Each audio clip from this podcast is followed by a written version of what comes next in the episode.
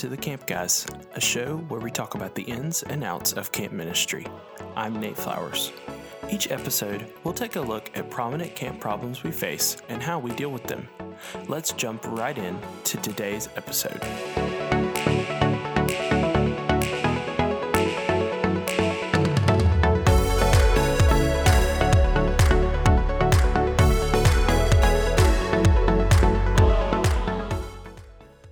That time again.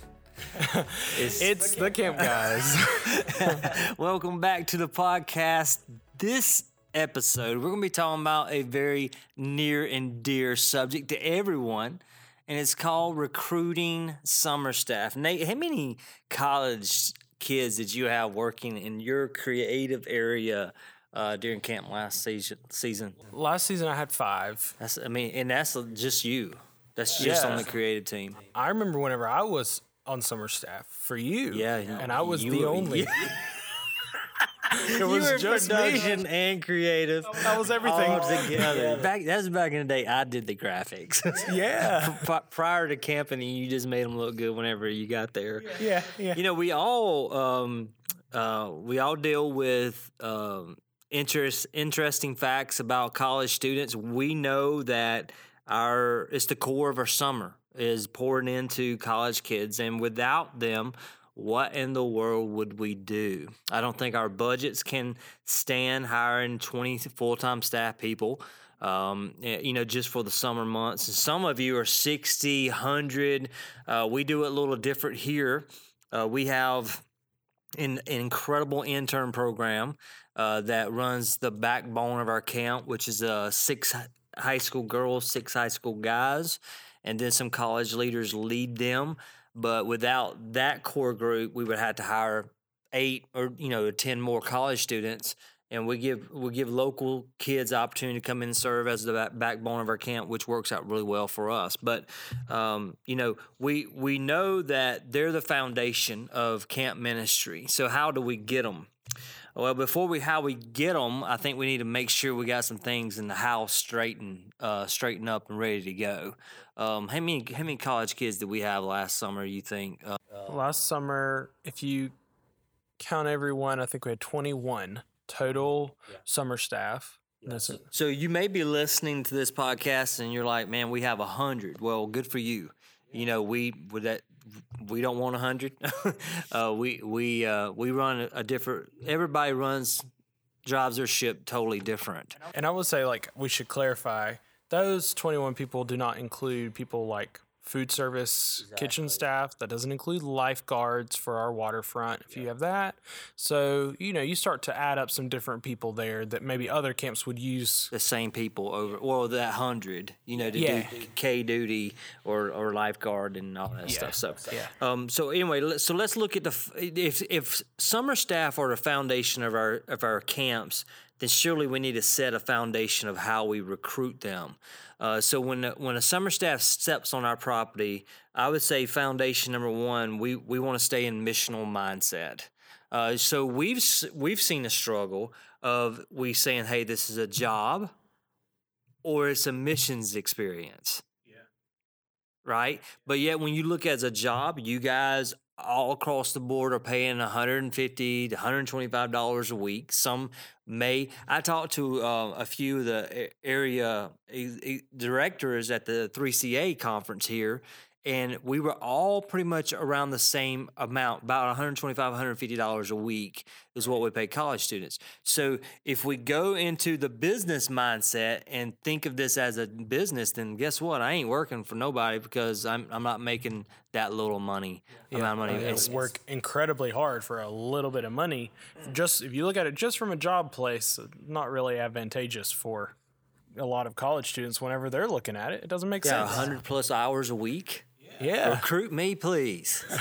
yeah. Nobody wants to do So, that. so the big the big thing here to talk about is keeping the missional mindset. You know, as we market, as we put it out there, hey, we would love for you to come and, you know, experience being on mission here at Crowder's Ridge. I think that's the number one foundation is the mission of the job and not the business mindset of the job because that's going to get you every time. Because kids are smart and they're going to figure it out. Man, that's a lot of hours. And the number one question you get after somebody applies is, how much do I get paid? Oh, yeah.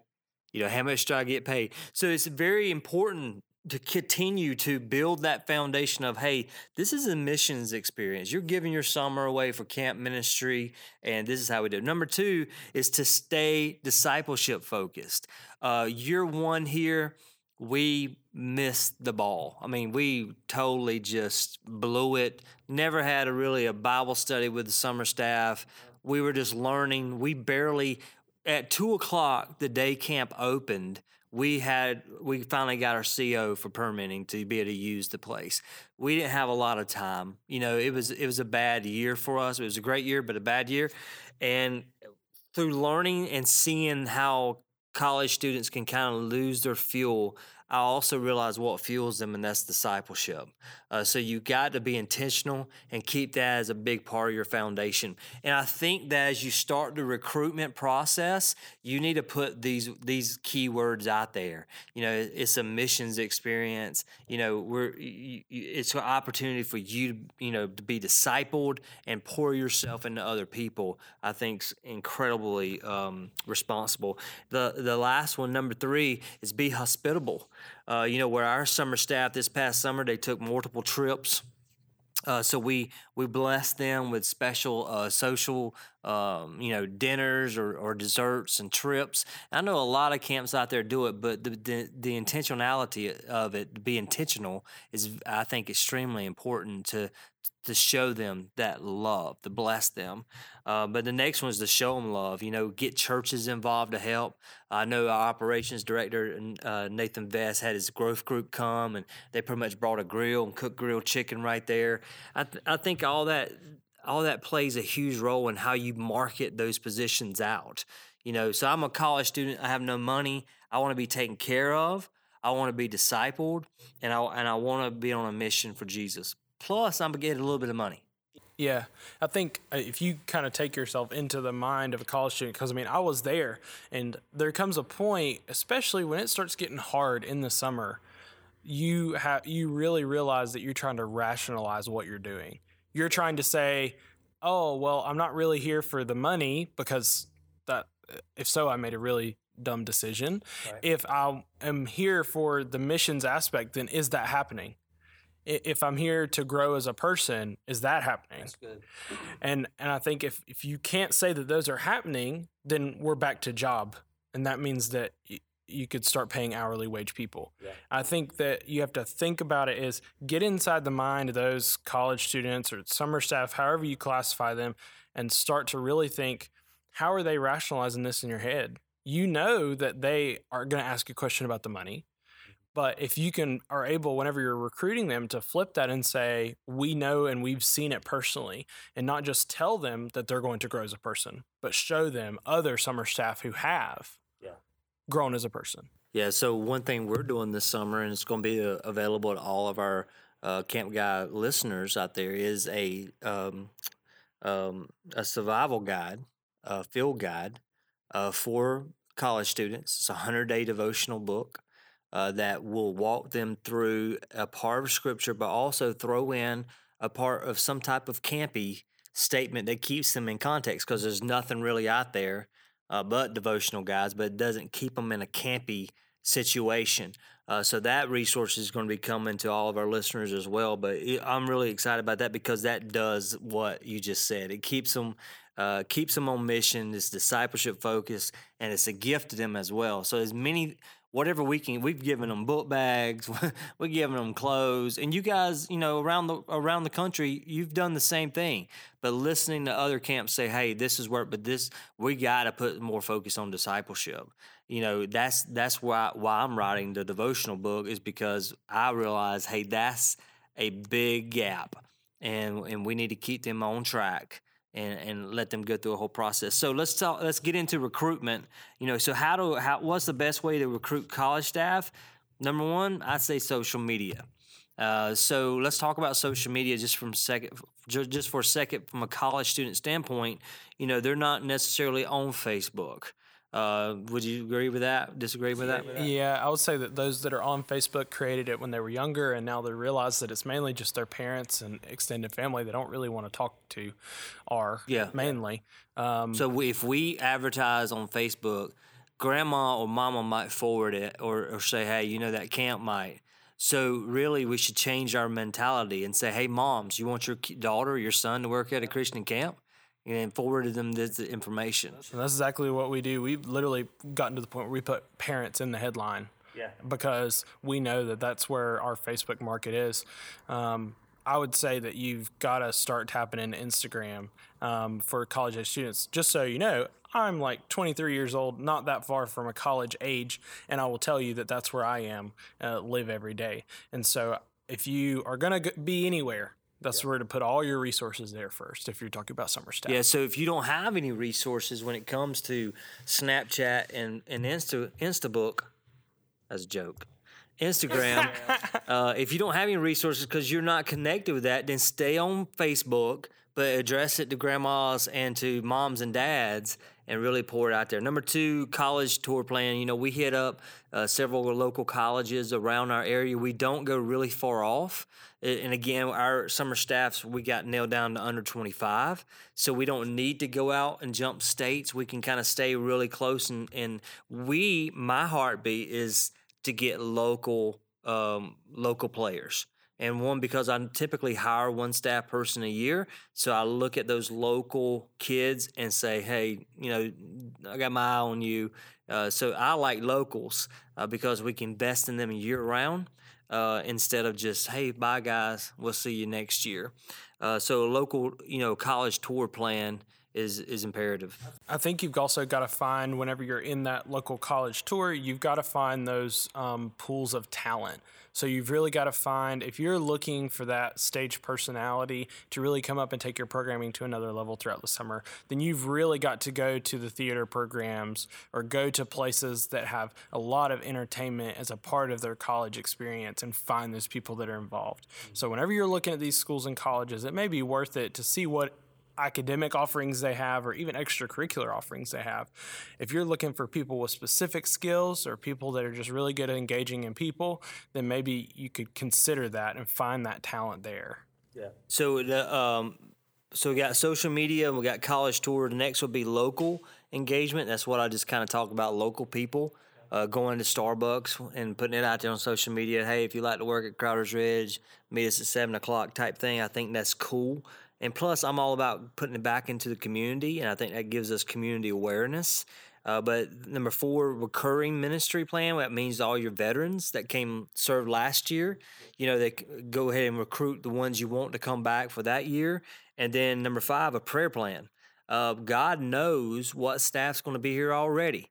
Uh, and, and how I know that is because year one here at Crowder's Ridge, we had no history, we had no social media plan.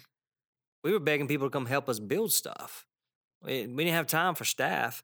So we had no social media plan. We I, we might have went to Gardner Webb University. We might have just found time one day because we had to, but that's the only college we went to. We had no local engagement pretty much except for the kids we already knew. We had no recurring, you know, ministry plan because there weren't but three from the other year. So we had nothing, but yet we had a full team. You know, God is going to take care of all of our needs and desires. He's not. Everybody, listen to this for a second. Somebody told me one time, you know, if everybody in America decided to go to church to, this Sunday, there wouldn't be enough room. I mean, all the all the churches would, would be full. But same thing with camps. You know, if everybody decided to go to camp this summer, you couldn't hold them all.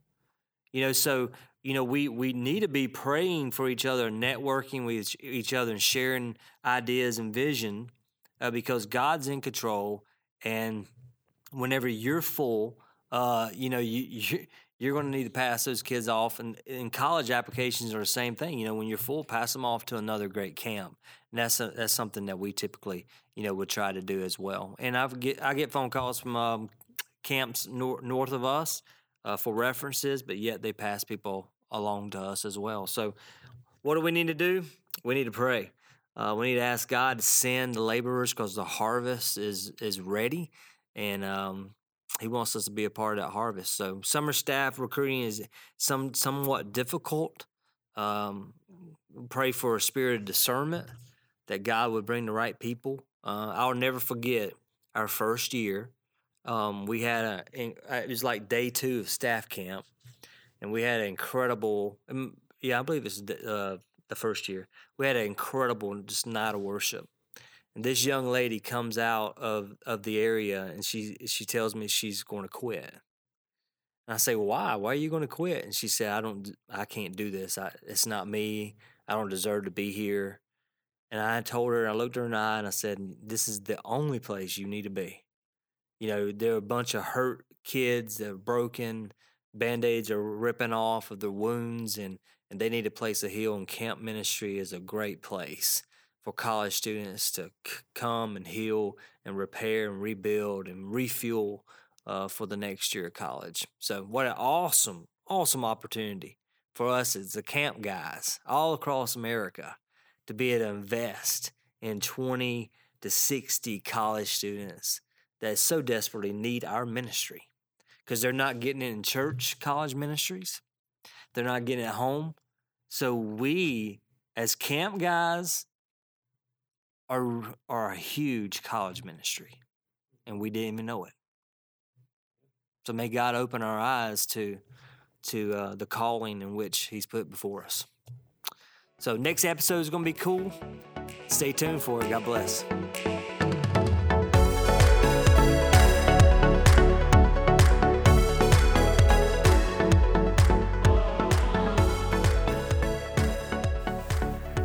So much for listening.